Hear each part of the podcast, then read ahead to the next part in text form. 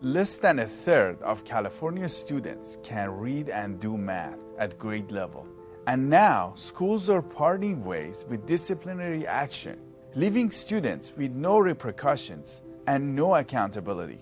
When it comes to students, we're dealing with a very big issue of defiance, disrespect, disruptions in class. By the end of the year, it's just mayhem. It's why teachers want to give up. Is the increase of disruptive behavior by the students having an impact on their overall education? 95% is my worry about the misbehaving in class, and the 5% of my effort and time goes to actually worrying about teaching them.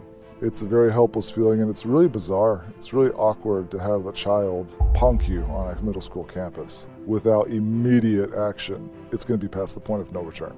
Why are schools getting rid of such long-standing form of character development? And what effects will it have on our future generations? Ultimately, when it comes to these students, this lack of respect will certainly bleed into the public arena and will contribute to the breakdown of law and order. My guest today is an educator in California and will remain anonymous to avoid any retaliation. So let's hear an insider's view on what is happening inside our school walls.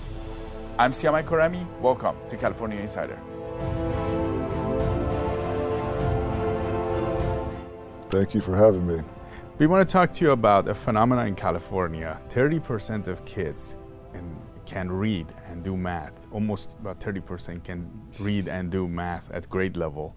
Unfortunately, we interviewed Frank Shu on this topic, who's a parent, is concerned about this. And he brought up the fact that teachers are not qualified and kids are not getting good education in the public schools. You're a teacher, you saw this interview. What are you trying to do with coming on? Uh, just need to tell people. They need to know what's going on in the school system. Uh, I would I would guess that a lot of parents don't realize the kind of poisonous environment their child is in, that they're surrounded by other students that they shouldn't be around. Not only because it could be a, you know, uh, an influence on their own child's behavior, you know, and that they might pick up on stuff, you know, from the other students in the room, but it's just a bad learning environment. They're not going to excel in a classroom like that, no matter how good the teacher is. You know, no matter how much money the school has, or all the resources, or computers, or iPads, or whatever the school has, it's not going to matter if the if the environment in the classroom is not controlled with well-established boundaries that can be maintained and enforced. It's just not going to happen. Tell us what is going on in the school system. So I've I've been teaching for about 20 years and I've run the gamut from elementary all the way up and through college. I'm currently at a middle school and high school right now. And when it comes to students, we're dealing with a, a, a very big issue of defiance, disrespect, disruptions in class, attendance, um, tardies, hostility on campus, both from student to student, student to teacher, student to administrator, I'm sure. And I would just say across the board, kind of a degradation of student quality, both in academics and social. Is the rising inflation at odds with your goals of securing your savings and retirement? Don't let your savings and retirements be impacted by government policies and decisions. For over 5,000 years, gold has withstood inflation, geopolitical turmoil, stock market crashes, and here's the great news you can get it. You can still get it. In fact, you can own gold and silver in a tax shelter retirement account. Visit birchgold.com slash California to claim your free info kit on gold. With almost 20 years of experience converting IRAs and 401ks into precious metal IRAs, Birch Gold can help you. Protect yourself with gold today by visiting birchgold.com and secure your future with gold. Start today with a free info kit. Just visit birchgold.com slash California. Can you give us some examples? Because we don't know what's going on on campus. Like, so sure. you're a teacher. Uh, can you give us some of these examples of where kids are not behaving? What do they look like now? So a student walks in five minutes late, six minutes late, and I say, uh, "You're you're five minutes late. Take your seat." Oh, I'm cool. I'm just chilling And I'm like, no, you're not cool. You're not just chilling. Take your seat now.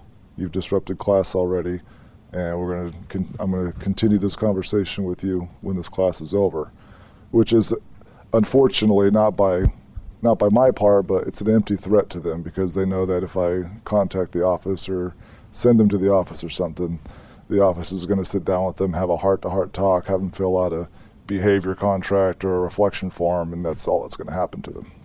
And so they capitalize on this sort of joke of accountability that's going on. So I'll tell them to sit down, and uh, you know they'll they'll say, "No, I'm just chilling." Oh, yeah, Peterson's just trying to make me, you know, d- you know, pull out my workbook or whatever, and uh, yeah, ha ha ha. They're gonna, That's in the middle of the class, right? yeah, and, the, and they might be as they're kind of walking in front of me across the room or something, which is a big no-no. You know, you're not supposed to. These are just what maybe 10, 20 years ago would have been universally understood facts, you know, regarding respect and stuff. You don't just walk in front of the teacher or walk behind the teacher to get to your chair. You know, if you're already in trouble for walking in late, you kind of meekly go over to tiptoe over to your seat. Don't draw any attention to yourself. That was that's a sign of a student that is aware that they're doing something wrong. You know, and it's the opposite now. So, um, another example would be just an unbelievable amount of cursing. You know, like so people using bad words Yeah. in the class. in the class, outside the class, like just everywhere. Which I won't repeat here the exact Talking words to the teachers. Is, to the teachers, to other students in the room, in the middle of class. You know, which I mean, I'm not some. I'm not a prude, you know. It's not like I never say bad words, but the, everyone's got to know there's a time and a place. You know, you can't do it in a classroom, and you know, or I have students that are communicating back and forth with each other in the room, flipping a middle finger, stuff like that. It just doesn't doesn't belong in a classroom. in the middle of class. Yeah. Uh, if you, I have had students where, if I send them to the office, like all the way to the office, their heads turned around backwards with like a sinister grin on their face, looking back at me. You know, like the, the grin on their face of like, I know nothing's waiting for me when I get there. like, this is all just a big punchline, a big joke. Do the teachers feel that they could get bullied by these guys? Oh, you yeah. feel bullied? Oh yeah, oh yeah, definitely. It's a it's a very helpless feeling, and it's really bizarre. It's really awkward to have a child, you know, punk you on a middle school campus. It's it's just it's very unnatural. It's So you can't do anything about it. no, no, not really. And it's bad enough. It's it's irritating and frustrating and aggravating enough to really look forward to not being a part of this anymore. It's not our job to correct student behavior, right? It's the administrator's job to correct the behavior. They are diametrically opposed to things like detention, uh, Saturday school, work detail. So why has detention gone away? Is, is do you guys do detention anymore, or you don't do No, it? no, they don't.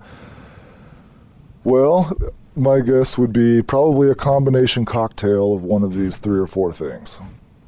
One of them would probably be administrators simply just not wanting to do the job. It might just be laziness, you know, or the unwillingness to really confront the issue and deal with it, deal with the student, and have to look like the bad guy, right?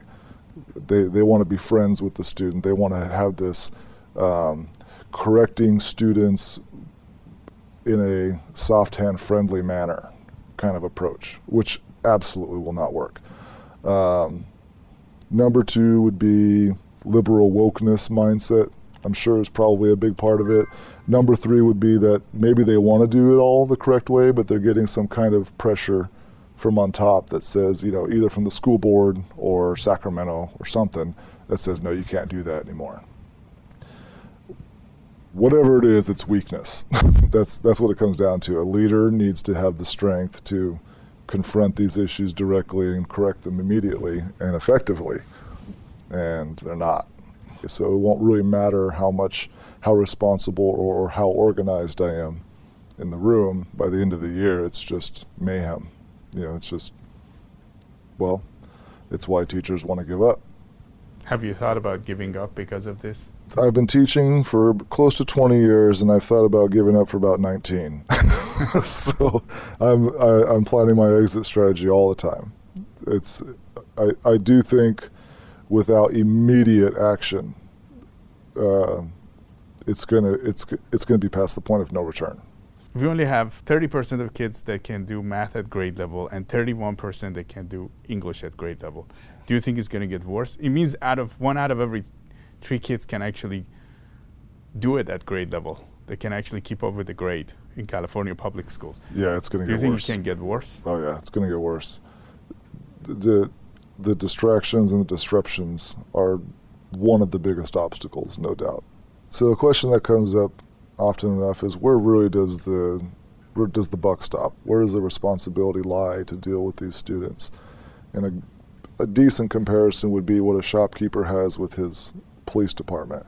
And imagine someone's in your shop and they want to steal from you and they're holding you at gunpoint. You call the police, and the police say, Well, you deal with it, but you can't use a gun and you can't defend yourself. You just have to kind of ignore that it's there and be nice to him and, you know, and explain to the explain to the guy with the gun how it benefits him by not robbing you, you know, or this kind of soft hand approach around things. So that kind of conundrum is what we find ourselves in all the time because we're being undermined by the administration and then still being expected by the administration plus the state of California to have control of our room. And yes, granted, you know, a lot of teachers might be teaching in their room and not qualified to do that kind of thing, but even the ones who are have their hands tied behind their back. So teachers are stuck in this position I would say so, yeah. And even a student or even a teacher who really might not be qualified um, to be teaching in a classroom, you know, ultimately will come to the realization that this is unfair. you know, even even that person will figure out that they're being that they're dealing with abuse almost, you know, in the room by by children. What do your colleagues feel about it? They're just as frustrated and aggravated as I am, but they either they're afraid to bring it up to the office. I haven't been afraid to bring it up to the office, and I haven't made friends doing so. But I am discovering the futility. So usually I can keep my class under pretty good control with a, a lot more effort than necessary. I would guess that other teachers don't do what I do. Other teachers comply with these inconsistent and you know contradictory directives, and their grades are suffering. You know, the whole class is falling apart. They're going home crying in their car on the way home. you know, you hear these stories all the time from teachers just going home a complete wreck. And I've been there before. Not you know, I haven't broken down and started crying, so to speak, but I've been to the point where, like, I'm dreading every moment of the weekend because Monday's coming up and I'm going to be dealing with these students that I shouldn't have to be dealing with in my life. It's just. Can you tell us what drove you there? What happened? Some, some I wish I could, but I'm trying to think of a, an example that. So or some of your colleagues that have been. Yeah, um, it's like students just coming in the room, and it's just mockery. You know, they're they're just so defiant and so disruptive and dismissive and disrespectful in class. And you know that if it's it's like a cavity in a tooth and if you don't drill that out right away it just keeps festering it keeps getting worse and it only takes sometimes it only takes a couple days you know before the four or five more students get the little thought in their head to do the same thing you know and then now you got that problem that fire to put out. And i mean really in just a couple minutes a whole class can deteriorate into just mayhem how much of your worry is about teaching the kids and how much of your worry is about them misbehaving in class? Like 95% to 5%. Like 95% is my worry about the misbehaving in class. And the 5% of my effort and time goes to actually worrying about teaching them. Here's another example. So, um, when my when I was talking to the administration about the importance of correcting behavior with discipline, penalty, so on. and they were saying, well, you know, the thing, the, the real key to disciplining a student is making them want to follow the rules, speaking to them to the point where they, they want to obey or they understand how it's good for them to follow the rules. I'm like, that all sounds great. I was like, here's one thing that I can guarantee you I care about and all of the faculty on your campus. When it comes to matters of discipline, the only thing that we care about is the way that we're being treated on campus as a whole by the student body. And when I, and when I say we, I'm talking about me and all of the good good behaving students in the room. That's what I care about. And it's your job as the administrator to establish and maintain order on this campus with your faculty and the student body, and that is certainly not happening. Do you think this uh, new approach to dealing with discipline is at the expense of the consequences that are paid for by teachers and the good behaving Oh yeah, kids? it feels like you know we have uh, like a high power motor, like a a muscle car that we're dragging through the mud.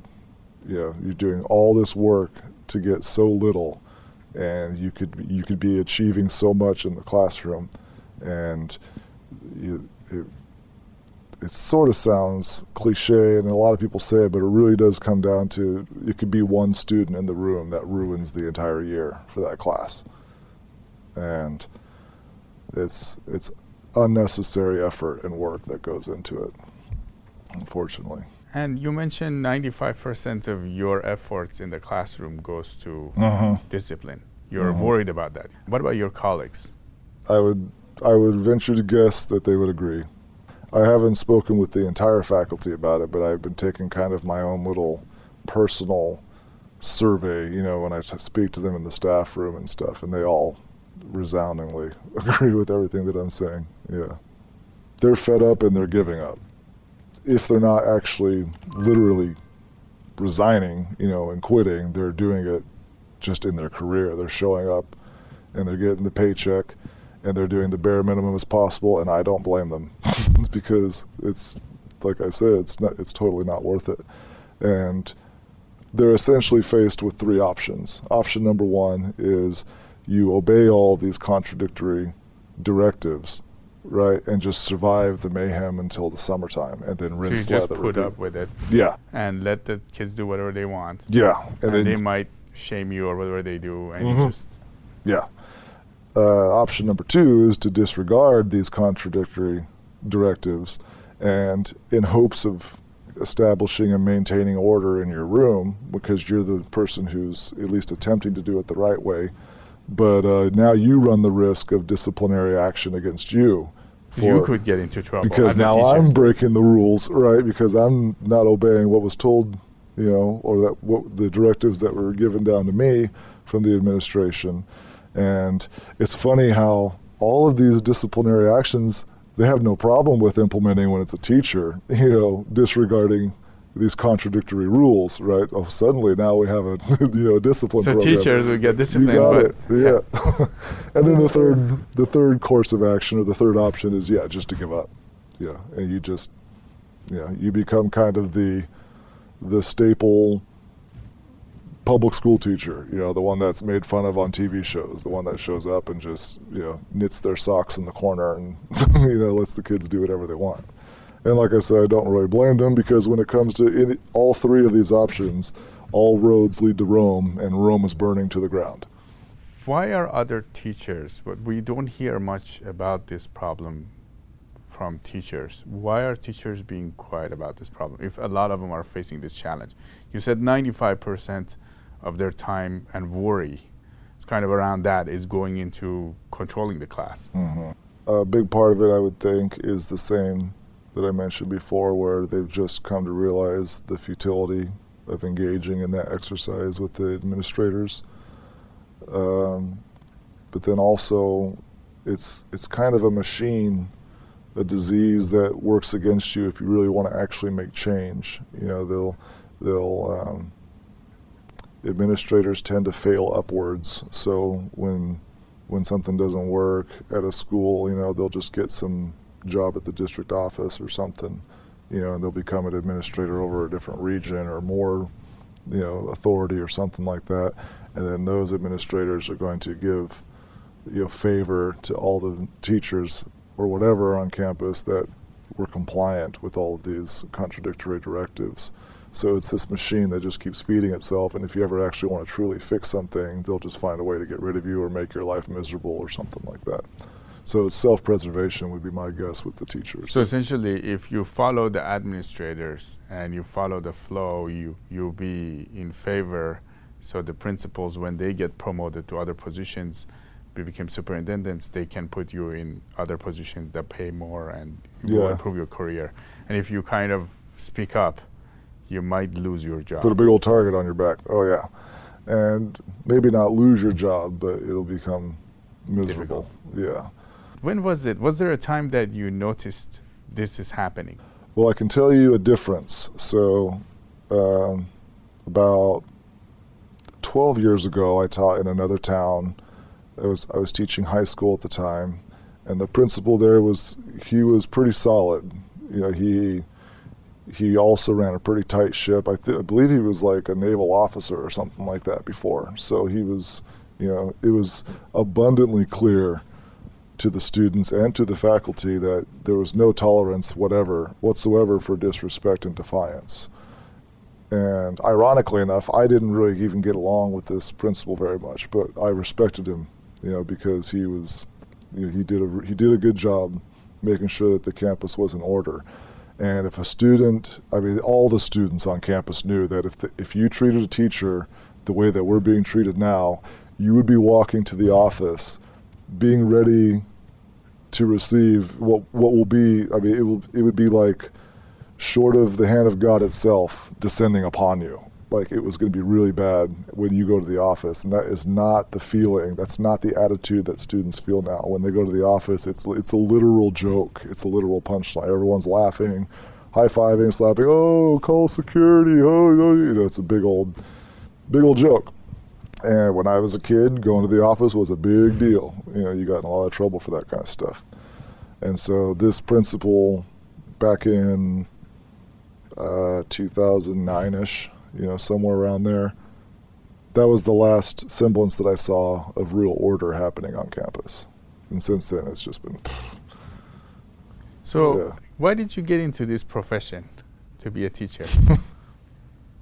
Well, I guess when I was in high school, I kind of had a feeling that I would enjoy it. You know, that I, I like, um, I like having a captive audience of people who are eager to learn certain material. You know, I wish I could say my subject, but I can't.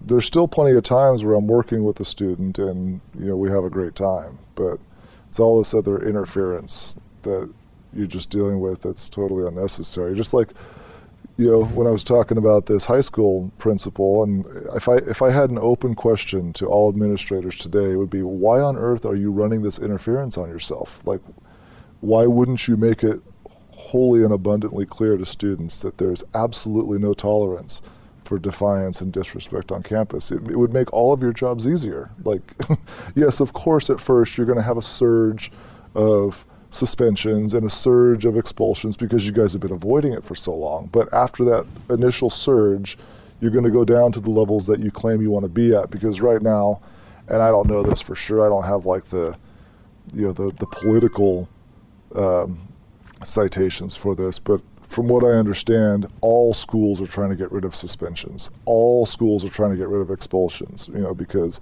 it looks bad on the record. You know, oh, this is a bad school because they expelled such and such many students this year. But, you know, it's all just optics. You guys are just running all this interference on your on your career for optics, and it's it's nonsense. now, do you think this profession, the teaching profession, which a lot of us respect, highly Mhm. respect, is going to lose its dignity if it continues? Oh yeah, oh yeah, definitely, definitely. I wish I could elaborate on that further, but that, that's as, as succinct as I can be on that. Yeah, it'll definitely be a, um, yeah, definitely be a problem. And now, what about these students? What do you think will happen to them if the, the, the rate that is going on, the lack of discipline continues? Do you think there is going to be a big impact on these students? Obviously, when you grew up, you, you went to the public schools right here. Mhm. here in California, right? Yep. So academia, for some crazy reason, just they live in this fantasy land where they think, you know, things you can do on this campus, you know, are going to have different results than in the outside world, which is nonsense. Like the whole point of sending a kid to school is to realize what's going to happen if you do certain things, you know, in the real world. Yes, maybe to a smaller degree, you know, it's not going to have the severity and the harshness of the real world. But if you're a student and you hit someone, you know, on a school campus, you're probably going to get hit back, right? That's the way it's going to be when you're an adult, except it's going to be a lot harder. Um, so, ultimately, when it comes to these students, like you were talking about, it's going to this this lack of respect will certainly bleed into the public arena and will contribute to the breakdown of law and order. That's and I think a lot of the country is seeing that more and more every day. The students absolutely do not respect the administration and by proxy, you know, the authority in the classroom. And just like the teachers, I don't blame them. Uh, because I I have a positive outlook on life, and I'm a very experienced teacher, strong work ethic. I run a tight ship. I'm responsible. I'm punctual. I'm thorough, and I don't respect the administrator. So, what is a student with a, who is exhibiting all the opposite qualities that I just mentioned? How much respect are they going to have, you know, for the administrator compared to me? So, um, when it comes to the students, the community at large is going to be dealing with this problem in the near future. Mr. Peterson, you didn't bring up the parents in this equation. Mm. What is the role to the, what are the, most of our audience probably are parents. Yeah. What roles do they play in this equation? Well, this is another one of my, uh, I guess I'll just go through my educational philosophy with you because it's not a popular one for administrators, but it's a very popular one for parents. So, my educational philosophy, let me give you what is the expected narrative that you're supposed to give as a teacher. So you're supposed to always put students first, you know, and then next usually comes the uh, you know the administration slash school board, and then finally parents. You know, that's what we're supposed to. That's where our, uh, that's where our loyalty is supposed to lie. Students first, principal second, parents last. And what does that mean? to Your loyalty?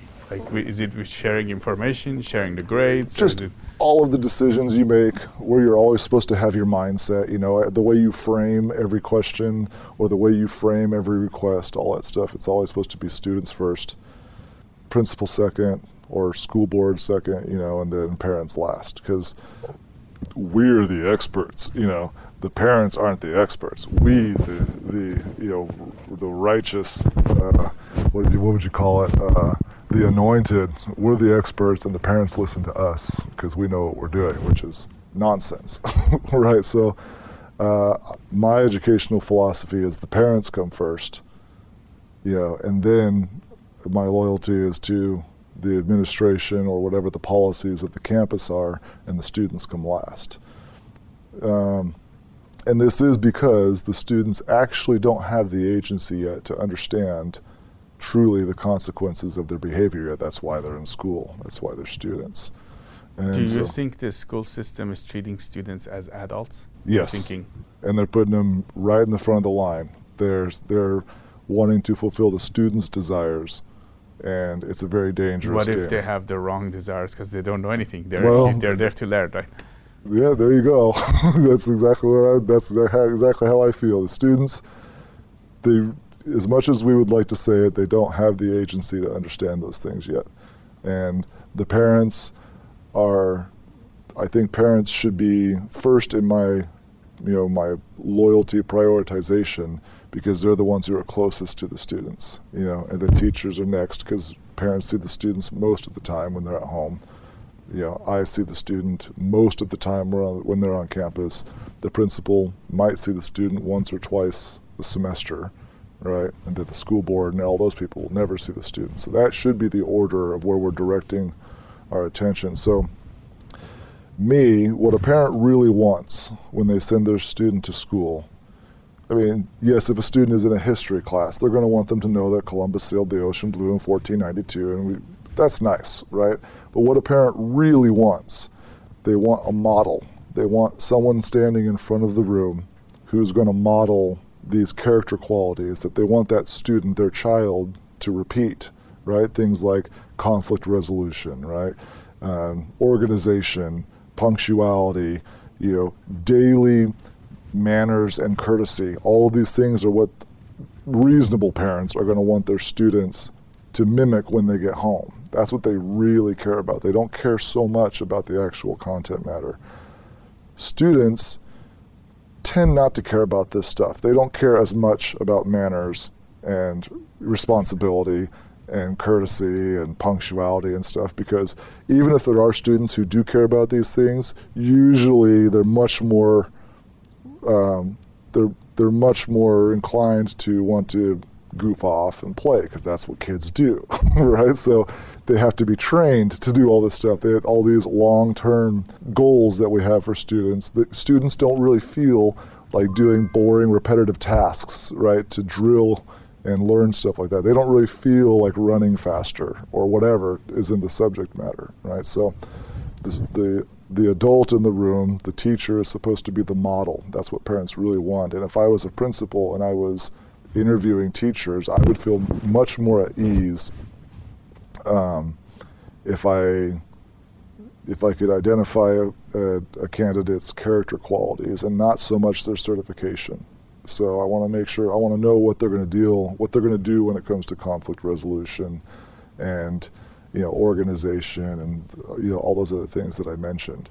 So that being my educational philosophy, and that parents are really what gets most of my loyalty. I want to do what they want, what their desires for their child is, you know, which you could you could safely across the board claim that most parents want their students to be responsible, you know, organized, well, all nice, that stuff, yeah. right? So yeah. that's what I have to model in the classroom, which will include when a student walks in and they're defiant and disrespectful that I put a stop to it immediately, right? Not only am I doing that just to get order in my classroom, but I'm showing another student how to stop that in their life if it happens to them. And and also teach the other student that this is not right. You got it. And now, do you think there is going to be a point? Because if the California education, the public schools get worse than what they are, do you think there's going to be a point that the whole society will lose respect for the teachers and the principals and administrators? Yeah, if we're not already there. Because I, I would feel that at least the majority of students on campus just kind of know that the, the, the whole program's a joke, right? That you can teach you can treat the teacher however you want the teacher is more of a buddy now and not someone who's an authority figure you know who has a purpose and a plan in front of the room you know the, the students not with me because i stopped it right away but they call their teacher bruh you know or they call their teacher you know dude you know or just leave me alone i'm chilling you know they think that you're a buddy now and i'm not their buddy and they find that out i had some students who called me bro, and i'm like nope you will not call me that again. I guarantee it. You know, I'm not your bro. I'm not your cousin, right? I'm your teacher. When you come in here, when you cross that boundary line, when that, when you're going over that threshold from the door outside to inside, you're in a whole new world here, right? Here's another way to put it. So, uh, the the big another big narrative on campuses today are uh, every student needs to learn that they have a voice right? Oh, it's so important that they learn they have a voice. And it's nonsense, right? The, what would be more accurately stated is every student needs to learn that they have a place. And I don't mean that. What does it mean with voice? What do they want? So, like, so they have like the activist kind of mentality, right? Like if, if a student doesn't like something, ban a bunch of students together and storm the office with all your stupid picket signs and stuff, right? like, and then if the students band together, oh, every student is so, you know, is so special and perfect exactly as they are. We need to listen to every one of their concerns, which we talked about already. Most of the time, a student's concerns and desires are going to be not to do the work, right? Or to capitalize or manipulate something that went down that they're going to try to you know, position themselves. What if they want to do something wrong? Exactly. yeah. So it's not as important, obviously, that students have a voice it's much more important that the students understand their place because if your student understands their place and they know that when there are certain places you walk into, you have a role and you have a purpose. Just like if you go to your grandparents' house, at least this is with me, my grandparents' house was always much nicer than our house, right? Everything was spick and span, tidy. And I knew when I walked over that threshold in the door, I'm in a new place now, you know, and I can't be running around jumping on what I want and throwing things around over here, right? It should be that same attitude when a student walks into a classroom. I'm in a, I'm in a special place now. I'm in a safe and controlled environment, and there's a person up there in the front of the room with information that I need, and I'm going to listen and pay attention, you know, and yada, yada, yada, all that stuff. Um, that is much more what a school needs than teaching students how to, you know, uh, band together and campaign and picket and be these activist, this activist nonsense. Do you have any advice? So it looks like, it looks like there is a lot at stake here for you guys. You know, it's uh, the public is finding out the public education is not doing that well. We're spending a lot of money on it and at some point things will break down if we're not close to breaking down. Mm-hmm. Do you have any advice for the teachers? What what can you guys do together? For other teachers, man, that's a tough one.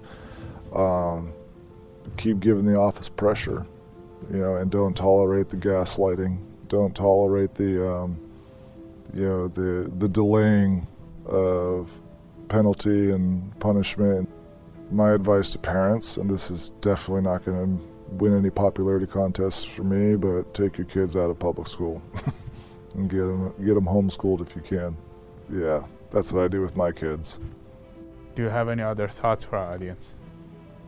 No, thank you for taking the time to listen to me. Mr. Peterson, thank you for coming on California Insider. My pleasure, thank you. we want to ask you to sign up to our California Insider email list. You will receive exclusive updates on our upcoming documentary and get the latest inside stories on everything that's happening in California. Go to insiderca.com and sign up